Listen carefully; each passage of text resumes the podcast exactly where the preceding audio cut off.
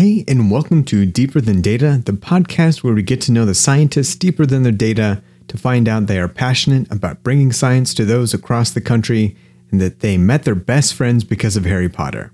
Or that they feel bad for molasses in the kitchen cupboard because it just wants to be used and it will likely just outlast us all. Maybe the last one's just me, your host, Ben Rush. Up top, per usual, tell a friend about the podcast. The podcast audience is growing, but we will need more to get ad support. Plus, telling a friend could really help them out too. Today's guest is a good friend and a podcast teammate. Rounding out the series on the podcast team, let's get to it with fellow science communicator Lauren Schrader.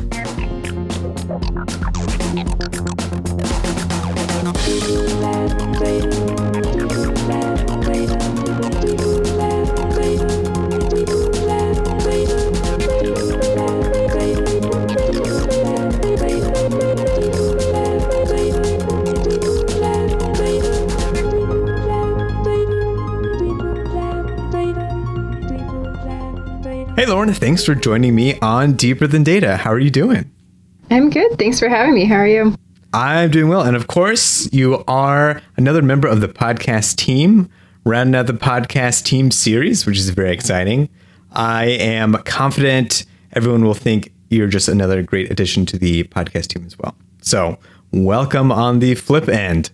Next, could you provide me your name and the pronouns you prefer? My name is Lauren Schrader, and I use she, her, hers pronouns. Fantastic. I will go on to a physical description if you could provide that, please. Um, my physical description I've been referred to as very Dutch looking. I'm fairly tall, blonde, thin. Uh, I wear glasses most days. And that is more Dutch, the country versus Dutch oven. Generally, yes. Yes, you are not made out of steel. I can confirm. and then any identities about yourself you'd like to highlight? So, I am a public health advocate, science communicator, female queer scientist. And what roles are you doing on campus? So, currently, I am a PhD candidate in physiology under the cellular and molecular biology program. So, I spend most days doing research, and I will be starting my fifth year this year and also about to wrap up. So you, Julia, Jevin, and I are all trying to transition into the next mode of life uh, about the same time, which is exciting. And we can all commiserate about it. Um, but before we get there, we're going to go with the famous question that brings us back in time. Who was your first crush? Ah, uh, my first crush. So in probably about second grade, all of the cute boys were named Ben, and my crush was on Ben B. He was he was the nice one. And you know, he moved away in fifth grade, and sometimes I wonder where Ben B is right now. Is he the one that got away? he might have been. Yeah, you had that many Bens in your class? We did, and I was one of many Laurens also, so I was always Lauren S. Uh, the 90s. Yeah, I don't think I met my first other Ben until seventh grade when there were like four or five of us. what a moment. what a moment. Yeah. Uh, yeah, that's identity crisis there. Um, so I asked Jevin this, and this was a really fun question, and I'll ask you this too. What was your childhood bedroom like? Oh, um, it was. It actually is funny because it looks a lot like most of the bedrooms I've had, and like since then, uh, wood floors, really bright and sunny. And my parents had gone with this like very 90s like um, teal and rose color scheme. So everything matched and I, they still have the dresser at their house. It was actually a mid-century dresser and i love that kind of furniture. So when i found out later that they had just painted over this original wood i was really sad about that. I don't think i cared when i was you know five years old but uh, if they had let me have a say in it i'm sure i would have uh, done differently. Was there anything in this bedroom besides this dresser uh, yeah. So I'm trying to remember. I definitely had some like fish tanks over the years where I would keep like frogs and other things that I found out in the backyard. Um, and then at one point, I had an inflatable chair in it that I just put right in the center. And I thought that that seemed like the sensible thing to do. I was, you know, trying to furnish my own space by that point. It was it was this big purple inflatable chair. Did your uh, bedroom change over time? Uh, yeah. So that was yeah. I'm that would be up to like probably middle school, and then after that, I think I went through a lot of phases of changing my own bedroom. I really like creating spaces, and so I would probably rearrange my bedroom like once every few months. I like painted when I was probably I don't know 15 or so. I painted my room this like bright bright blue color and just made a lot of really horrible decisions. And uh, my parents just let me do whatever I wanted with it. Luckily, they gave me full creative control. It even expanded into other parts of their house that I would start um, messing around with. And luckily, nobody really cared too much and just let me do what I wanted. Well, that's experimenting uh, and doing science in a visual way. And I know this about like you've always had, at least since I've known you, a knack for, I think, design and visual arts. So it sounds like that started maybe middle schoolish, high schoolish. Was your like penchant for science also starting around then? Um, I would say that my interest in science was always kind of uh, unrecognized. I mean, like I said, when I was when I was really young, I spent a lot more time outside than I ever was, you know, watching TV or anything. I my favorite thing to do was just to explore. We had this like creek in my backyard. It was very small, um, but then I would go down to um, parks near my house and just be finding anything I could that was in the water. I loved playing in the water, and I would bring all, like I said, bring all the things back. And I remember having all of my mom's measuring cups I took from the kitchen and had them all in the backyard filled with dirt and like little like specimens that I found. I don't think she ever reclaimed those. Like they just belonged to the outside after that. We just baked less. Um, and I think that really it was more as I got older, maybe in high school, where I still didn't recognize that I was really that interested in science, but I was always asking a lot of questions, especially about like health and my body and what was happening, um, you know, to, to humans in these kind of ways. And uh, didn't know it at the time, but that was what really fueled all of the rest of my academic career from then on out. Yes, you you grew up in Bloomington, Indiana, and went to Indiana University in Bloomington as well. If I can remember correctly, you did anthropology.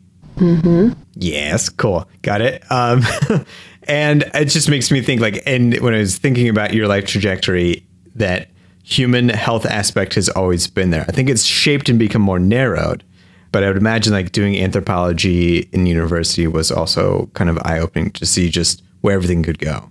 Yeah, you know, it's interesting. A lot of people hear that I did anthropology as an undergrad degree and assume I did a lot of work with cultural anthropology, which I did some, but my the thing that really caught my eye was all the biological anthropology and the anytime they would talk about the aspects of health as they pertain to our evolved bodies. That was the stuff, those classes where I just like was glued to the lectures, um, really excited about thinking about what was different about our current environment from our previous environment and how we might have created different health problems that we currently have, which in my mind was really wonderful because that meant the solutions should also be pretty obvious. I mean, not necessarily very doable all the time, but it kind of gives a nice roadmap of solutions if you think about health um, through an evolutionary lens. Did you have any, any interest in like other biological things like species health or anything, or is it just? no, I was uh, never concerned about anything besides humans. It was uh, very uh, anthros anthropocentric, anthrocentric kind of thing. That's fair. I mean, humans are pretty important. They're like most of your family and friends. Although anytime if I if I'm around like my my parents, my cat or my dog at my parents' house, I will pay a lot more attention to how they're doing in their health than I ever did before, just because I'm kind of applying everything I know about human health to them. Were you involved in any clubs or orgs like in your undergrad? Yeah, so I helped kind of bring the Undergraduate Anthropology Association back into existence. It hadn't been happening for maybe 10 years, and my roommate and I kind of kicked it back into gear. Um, and then also, I was a very active member for a couple years of the Harry Potter Society, which I thought was a joke when I first saw that they had meetings and I, I showed up to one of the meetings not i had no idea what it was going to be like and ended up meeting pretty much all of my like lifelong friends from college there so those fateful decisions that seem small at the time that was definitely one of them did you have you ever like checked out Potterland or have an interest to go there? You mean like in in Florida? Yes. I don't think There's it's two, right? I don't think it's called Potterland. Uh, yeah, what is it called? Harry Harry Potter at Universal Studios. The answer is no. I have not gone. I uh, I've I've had friends who've gone. I I think that my my like peak interest in Harry Potter it peaked probably right before that that opened. So someday I'll probably go. I, I saw a Snapchat the other day of one of my adult friends there, and I thought he was with his son. And as it turns out, he just took a trip by himself, and he was walking around the Diagon Alley in a, in a wizard robe as as an adult. And I, I really respected that.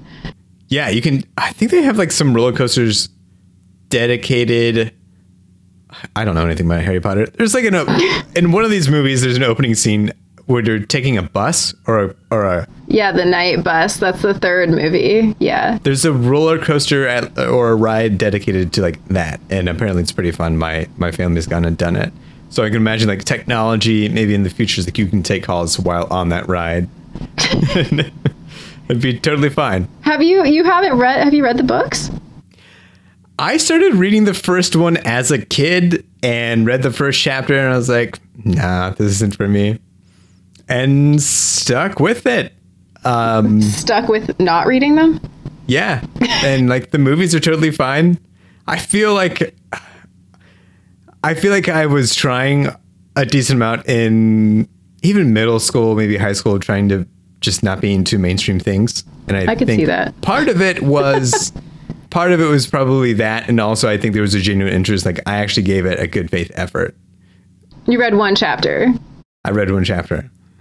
I, I think you could have given it a little more, but I mean, you saw the movie, so you got the gist at least. Yeah, I mean the alternative for me was like watching The Simpsons, or like Arrested Development. You were one of those kids. I was that kid, which for listeners might explain more things. yeah, I yeah I totally spaced that you uh, did that. What was there like a, a characteristic that brought everyone together for like the Harry Potter Society, or was it just like everyone of all different backgrounds showing up? I think a lot of the people there were, well, there was a mix, but there was definitely a theme of the very, your nerdiest friends in high school, like people who were into a lot of other fandoms, who went to, you know, a lot of Comic Con and all of the other kind of conventions. And and so it was an interesting an interesting group because I came in not necessarily from that background. And I think yeah there was a kind of blending of all of our uh, personalities. And it, it was pretty great. I think that it was just one of the most kind of um, I don't know, goofy and fun groups to be around because nobody was taking anything too seriously, and, and it was it was a really great uh, group of friends to have in college. And you were also working while doing your undergrad, correct? Yeah, I worked for uh, not every year I was an undergrad, but most of them. Yeah, I was at different places and restaurants um, most of the time. Did you feel like any of the skills from the restaurant business like transferred to uh, maybe not even undergrad, but now I feel like when you're having to interact with people as an adult, it's like those soft skills I think are really transferable, but you might not see the value when you're in undergraduate. Yeah, I mean, that's an interesting question. I think that a lot of, I mean, people think about the customer facing interactions as being an important part, which it definitely is. But I think more of what I gained from it was just all the teamwork aspects of it. Because, I mean, people, you can definitely tell people who've worked, you know, in the industry, restaurant industry versus those who haven't. There are just some things that you just like get. Um, and yeah, it's almost like some being part of some big play or you know production every morning or before dinner time at a restaurant where each person is like a cog in the machine and we all are so reliant on each other. And it honestly i think that helped me you know i mean i had done obviously a lot of like you know i worked with people before that but really relying so much on other people and you know being a big uh, an important part of this larger machine was i think a really incredible experience to have And I think that's especially transferable um, working in a lab now and probably going forward when you've got, you're going to have people underneath you. I wanted to also see during your undergrad and maybe slightly after, is this is when you're starting to get really interested in science communication. Yeah, I mean, I guess I don't know that I could even pinpoint a moment when I got interested in science communication. I mean, definitely when I, well, I, I always had a lot of questions that I wanted to have you know, I was looking for answers to about public health related things. And oftentimes, when I was doing these kind of investigations, like I remember there was this lab methods class that I took where the final project was to design your own experiment. This was an undergrad.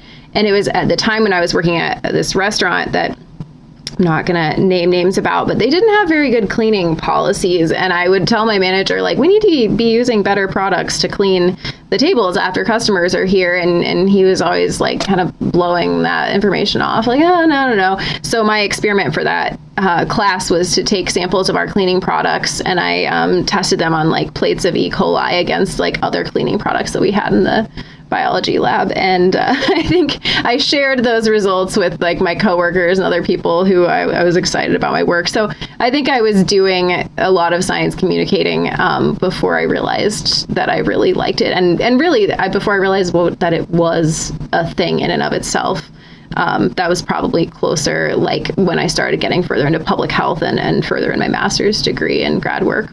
Yeah i think of a similar path not like you know, doing the same experiment, but just telling people facts and getting excited about it. Mm-hmm. And I think mostly to people who are receptive, but definitely I know for some that were not receptive if I'm just like reciting plant facts at them or dragging them to the, the greenhouse that was on campus. Did that keep going or did you notice that was a just something that you were leaning towards like after undergraduate? Um, I mean, I would say it was probably by the time. I mean, I knew I liked, like I said, I knew I liked the health pieces. I pursued my my MPH, and I think that really me recognizing some of the shortcomings of work in public health that I learned about in that degree is when I started to think about science communication and the importance of it. And I think really this this idea didn't fully form until I got to UW and I found out that we had a science communications department, life science communications, um, and started taking classes in it and pursued a minor when I started like really fully recognizing science communication as its own field and just how important it was. Yeah, and it's it's funny like when I when I talked to you and Jevin and was coming up with the concept of the podcast, like all three of us, after being in seminars or going to workshops, I think would always debrief on like how things were actually communicated and how much we were not always, but often disappointed in how some facts were coming across. And I, are you at the point where if you're listening to science and it's poorly communicated, do you get angry? Like I think I'm just I'm just becoming irate and having a hard time focusing on anything else besides the communication that's happening.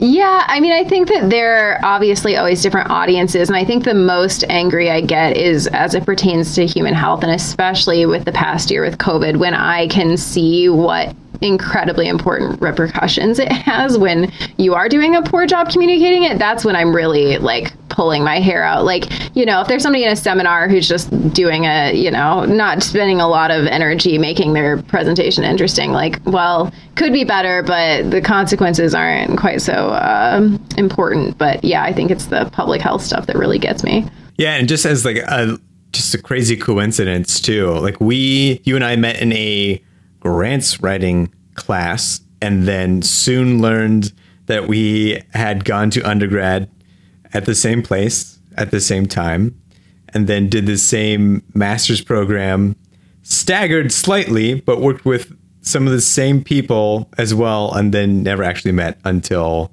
UW. And so we both moved to Wisconsin.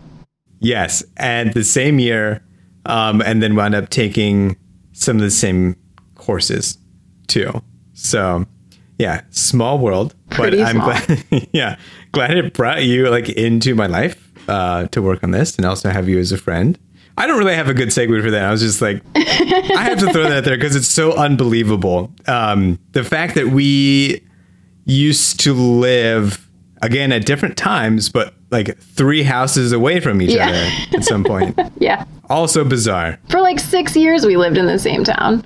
We probably passed each other at the Kroger, and then we didn't meet until we both moved to Wisconsin. because you even took like a, a class that I was an undergraduate teaching assistant for, possibly in the same years, but we still don't remember. I want to ba- go backwards, rewind through the footage, and, and see the, the moments that our paths crossed when we were like both waiting in line at like a, a restaurant or something. Do you remember the the guy at the Bloomington Farmers Market who always had a parrot?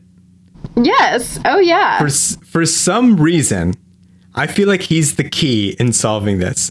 Like I just imagine like there's a picture of him that maybe I took or like vice versa and like you're in the background. He's gonna be the common thread.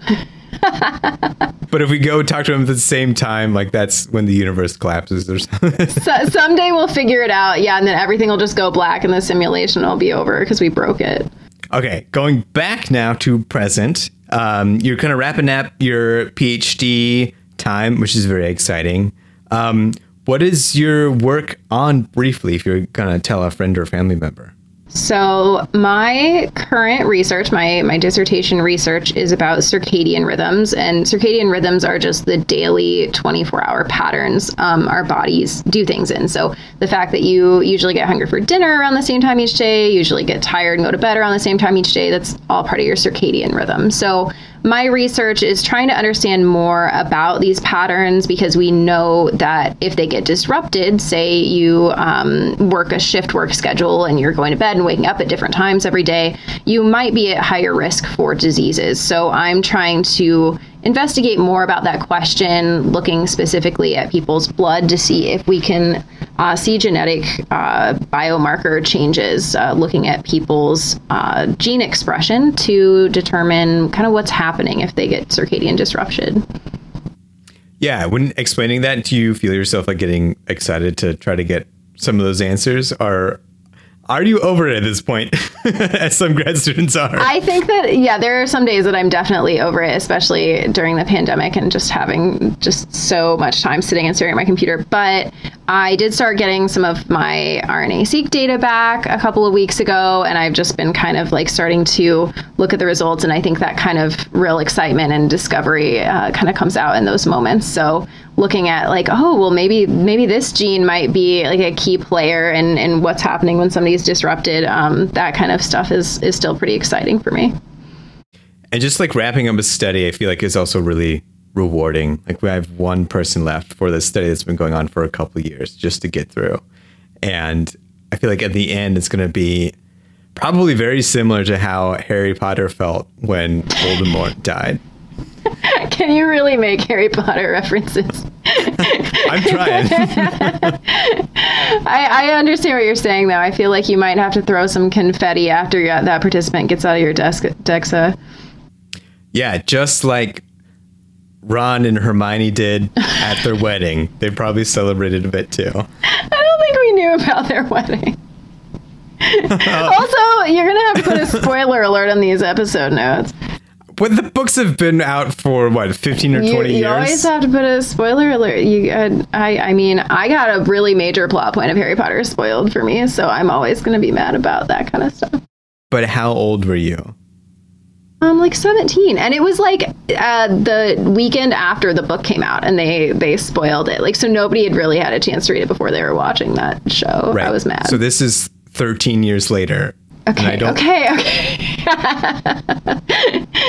also, you're not really referencing a real thing because there was no information about a wedding. So, It's just like I'll be celebrating just like Hagrid and his uh, dog did when they went to go meet the tree folk people uh, and Aragorn in Lord of the Rings as well.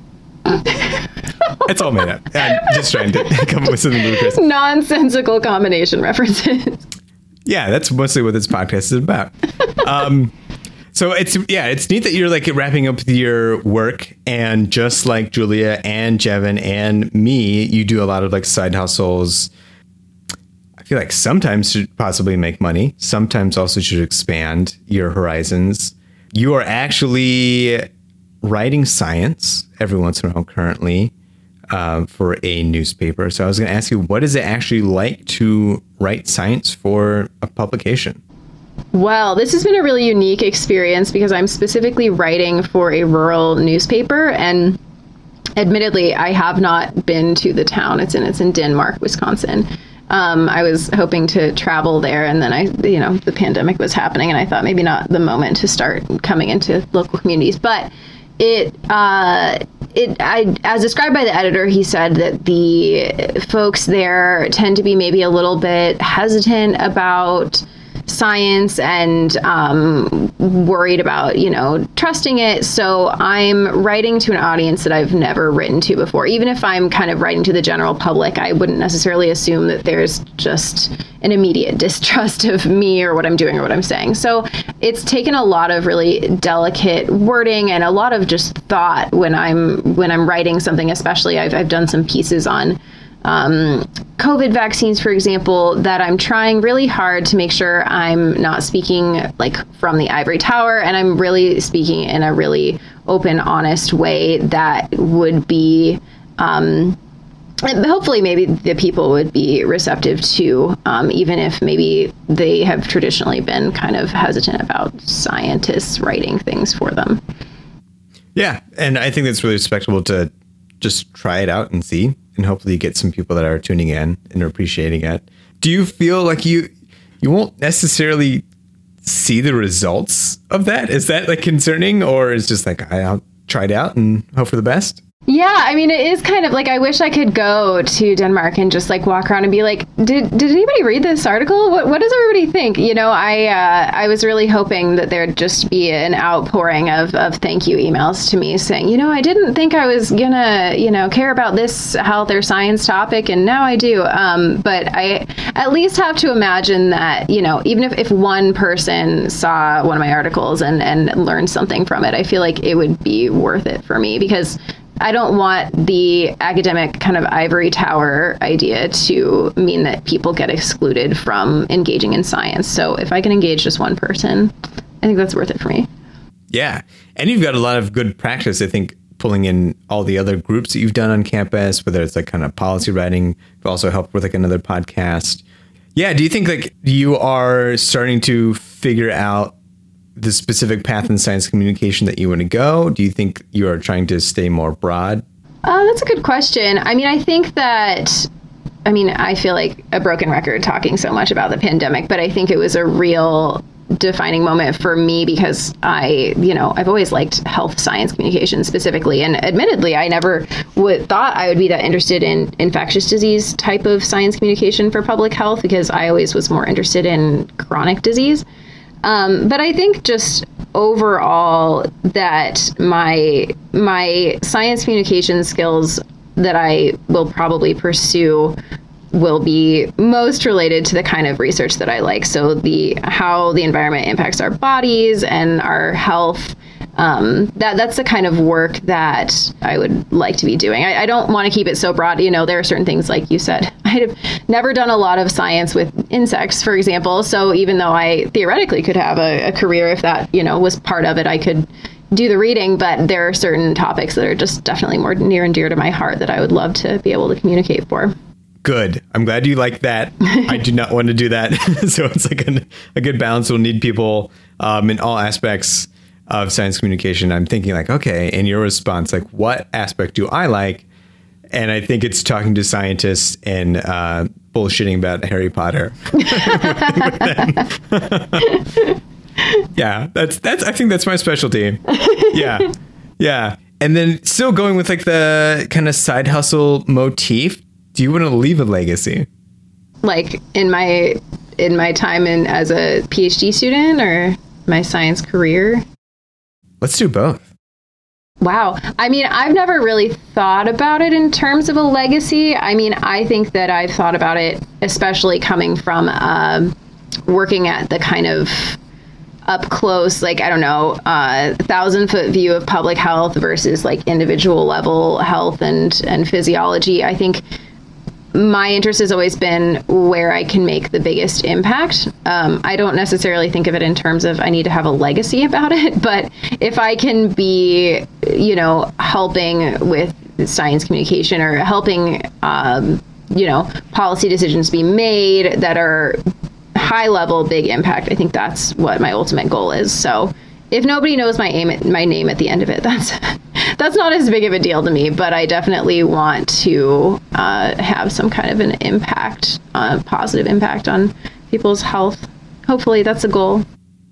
Yeah. I mean, you're probably doing it now, even with like that one rural publication. Like you said, if you are reaching out to one person, you then have changed someone's health, most likely for the better.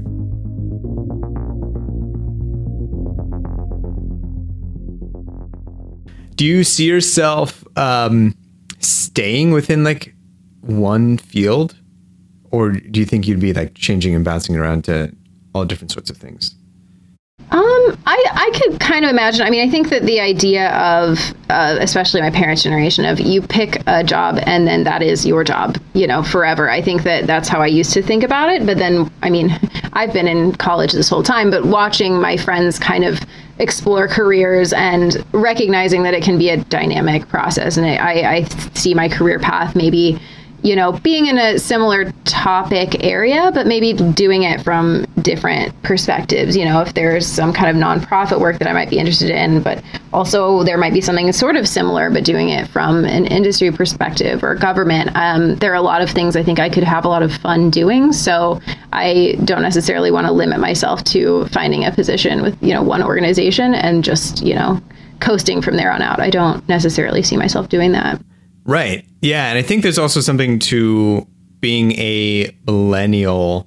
I you know, I, I think I actually went through the the stages of grieving about being a millennial on this podcast with Julia Jevin, and now I, am just like accepting it with with you. Um, but I think like there's also kind of a little bit of an outside pressure for us to always have a plan B just in case. And so I think there's there's a lot of opportunities where it can be flexible and like had that mindset of moving on to the next great thing. Um, and also, at least in a little bit of my mindset, and seems probably like Julia's and Jevin's, um, that there's also a bit of fear because like a job could disappear. And and part of me, I think, learning especially on like the academic side um, with grants that could wrap up in like a year or two or a funder kind of dropping out there is a little bit of wanting some extra job security even if it means another job completely. I don't know if you feel if that resonates for you or anything like that. You know, I think it's just an interesting position to be in because I think our generation and with you know our proximity to the recession that we were kind of coming of age during. And i know i watched a lot of my friends come out of undergrad and there just weren't really jobs that made sense for them at the time. I, I had a lot of friends who graduate undergrad and then were working at restaurants again. So i think you know that probably informed my perspective on this to a certain extent. Um, i don't know i don't know if i've been like really worried about it yeah, and that's I mean, if you haven't, great. then you've just what what kind of grieving are you talking about specifically? Oh, just being a m- millennial. Anything in particular?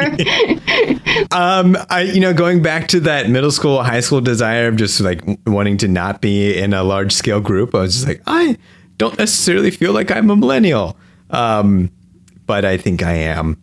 Um, so maybe you're just saying that because of all the the bad publicity and all of the I don't know. Millennial has become like a dirty word, but ultimately it just describes a, a generation of people. So it can be whatever you make it, Ben. It does. Uh, yeah. Uh, I think there was definitely a dirty word, but then like there's more evidence coming out that oh, we're actually doing a pretty good job as a generation and being pretty smart too. I just didn't. I don't think I wanted to be clustered in people. It's kind of an inevitability here. Yeah, it's true. But uh, being part of a group can be a good thing sometimes. I think that I we all have come up with kind of like solutions as a kind of a disconnected but common thread threaded group. Yes. Yeah, that's true. All right, I'm going to go to um, some more open ended questions for you. I haven't asked this in a while. Uh, do you have a favorite failure? Mm, I wouldn't say that I have one specific failure, but I think that the whole process of being in grad school, like getting into grad school, taking the GRE and and uh, interviewing with different universities and, and speaking with different researchers and other prospective students, I think, and then being in grad school with these other students has been extremely humbling. I, I didn't necessarily have like a big moment of failure, but I think that it definitely helped me recognize. I mean, I think a lot of people, a lot of all of us who end up in grad school, we're kind of always the high achievers um, in our, you know, undergrad classes and whatever high school for some people. But then once you get to grad school, it's kind of you're working with a group of everybody's equally passionate and everybody has, you know, these extreme like these very talented groups of individuals and um, yeah it's, it's been very humbling it, it definitely makes me recognize like kind of the I don't know. The ivory tower gets such a bad rap too, but it is a pretty cool thing to be part of all of this kind of innovation in everybody's minds in academia. Yeah, it is a weird like you know, we've both been in school probably we're in like 20 I think we're in like 24th grade oh, at this point, something like that. I know it's not easy to hear. Um, this this is part of your grieving process. I'm just you know laying this out right now. But it is it's neat and also bizarre to be in this world that's just like continual learning and be surrounded by these people and also just have that become your baseline, um, which is cool. But it also probably has some disadvantages too when you go out into the world with interacting with other people. Like it is, like you said, like the ivory tower. It's a it's a double edge. You can be challenged pretty consistently, but also you can lose touch with reality. What is something you did recently that's uncharacteristic of you? Hmm, that's also a good question. Um, let's see. I tried I tried paddleboarding for the first time the other day, which I had had on my on my bucket list after moving to Madison four years ago. I had kept wanting to to go out. They make it so easy. You can go rent a paddleboard or kayak or anything you want on the water for like an hour or a couple hours. Um, and yeah, usually I'm, I'm pretty hesitant to, to just like go out and do something new without any pre-planning. But one uh, one day last weekend, I was just like, all right, this is how I'm spending my Saturday, and uh, I really loved it. As it turns out, paddleboarding is quite fun, and it's not as scary as it looks. It's really nice. And uh, during a super hot day, it's a great way to just like kind of cool down. I know. I kind of wanted to fall off because I just needed to like get in the water. I eventually ended up jumping off of it. I, I think I had also been misled about this because my dad had tried to learn to paddleboard a couple of years ago and he told me it was the most impossible thing he's ever done. he just couldn't stand up on it. So I sent him a picture and he was like, This is Photoshop. This has got to be Photoshopped. How did you do that? So now next thing is I got to get my dad out there. Yeah, the whole sport of paddleboarding is just it's big paddleboard. Somehow they invented it. All the images are photoshopped. No one has a- actually done it. But if occasionally someone buys a board, then like it's enough to keep them in business. Yeah, yeah, yeah. It's sponsored by REI. It's part of the you know outdoor lifestyle zeitgeist. yeah. Okay, and then I I have not asked this question to anyone, so I'm curious um, how this will go. But what do you look forward to? Uh, in the long term or in the short term? Whatever comes to mind. Hmm. I would say that I look forward to kind of the spring and summer weather every year. Like this is definitely my favorite time of year, even if I'm not, you know, going paddleboarding every day, just being able to work outside on my porch or, you know, spend time in my little garden box, anything that I can be doing in the warm weather, I look forward to every year. Um, I feel like there could be a better like short term answer to that. I really enjoy thrift shopping and I really look forward to sometimes if I'm having a long day that'll be like my kind of uh, reward is I'll go uh, spend a little bit of time thrifting after I get enough hours of work in so that's a good way to motivate myself. Yeah, it's also pretty nice. I feel like your seasons answer is a good way to stay in the present and just appreciate like natural changes. Are pumpkins I, I mean, I I love and adore pumpkins, but are they a like harbinger of seasons that you don't like that are on the way? Yeah, kind of. I was literally at the grocery a couple of days ago and I realized that their Halloween stuff was out and I was like, ah! I mean, I actually do like Halloween in the fall, but I also know that it is the uh, the marker of the oncoming winter and that's uh the, the the season I'm not looking forward to as much. So yes, you're spot on. Yeah, the orange orange spheres of doom. All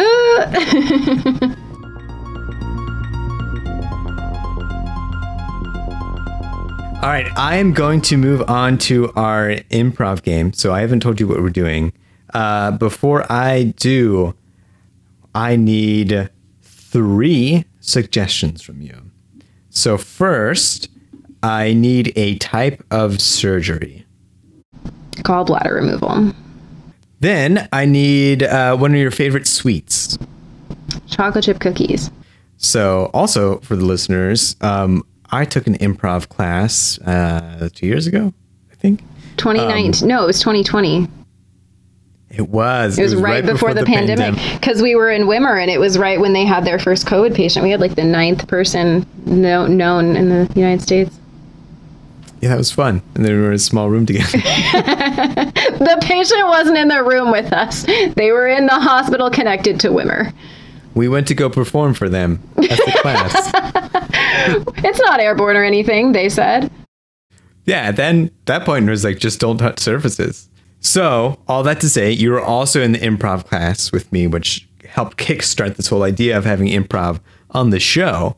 Um, no pressure, but uh, a fun little thing for the listeners that Lauren was also very fun to improv with, do different scenes. And now that we have our choices selected, here's what we're going to do. So we both enjoy, I think, talking about science and spreading that to other people.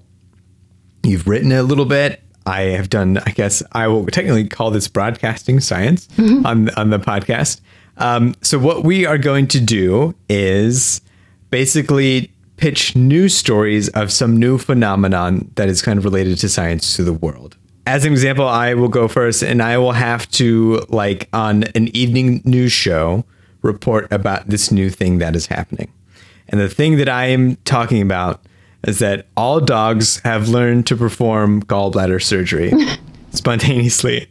And I'm giving the report on this. If you want, we can add another level if you want to be like the anchor of the show and then pit and swing it to me, and then I can take it from there. Okay, sure. All right. Whatever you want. All right, thanks for the weather, Diane. And next, we're going to talk to Ben Rush about something new that dogs have been trained to do. Well, thanks, Lauren. Yes, I'm here to tell you something new about dogs tonight. About seven days ago in Massachusetts, the first dog performed gallbladder surgery on a human. And then after that, waves of dogs all across the country started performing gallbladder surgery. They waltzed into the hospitals, started slicing people open, and successfully transferring or removing their gallbladder. So make no bones about it, these dogs are a serious contender for surgeons' jobs. It is making some surgery associations in the United States a bit worried. Uh, they are barking up the wrong tree, you might say, as these new furry companions of ours can also make sufficient surgeons. And what the future has in store for the surgeons and also for these surgeon dogs is uh, to be answered in the future. Thanks, Ben. okay. Now, yours is we have recently learned that the center of the earth is made of molten chocolate chip cookies. Okay, are you gonna are you gonna uh, introduce my segment? I can be news anchor. Yeah. All right. Here on Channel 6 News, we have an exciting new report from our anchor in the field, Lauren Schrader. Please tell us what you got. Thanks, Ben. So, today, geologists all over the world are perplexed as they were carrying out routine core sampling studies and found that, in fact, the material that they were expecting to be organic and mineral based was in fact a dessert. One of the core samples up in Greenland at the facility studying the core of the earth, they can access it there.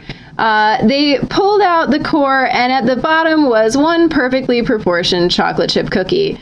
Originally, the scientists thought that someone had just left part of their lunch in the core sampling tubes. But in fact, they did more core samples and continued pulling out various parts of chocolate chip cookies. Scientists don't have any answers yet as to how we are just now realizing this or how this could have happened, as this is something that humans invented. But they are calling in chronic disease epidemiologists to see if it could connect with the ongoing obesity epidemic. More to come on this as it develops, Ben. All right. Thank you, Lauren.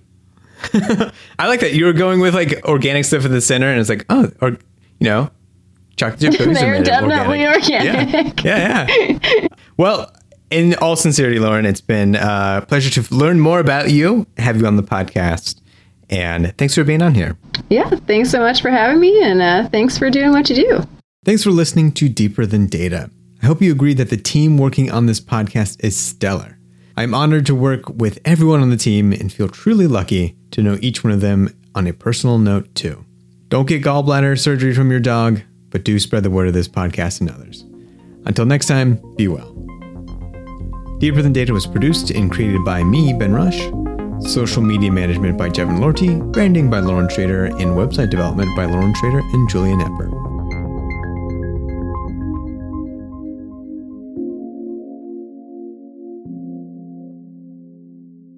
pew pew pew pew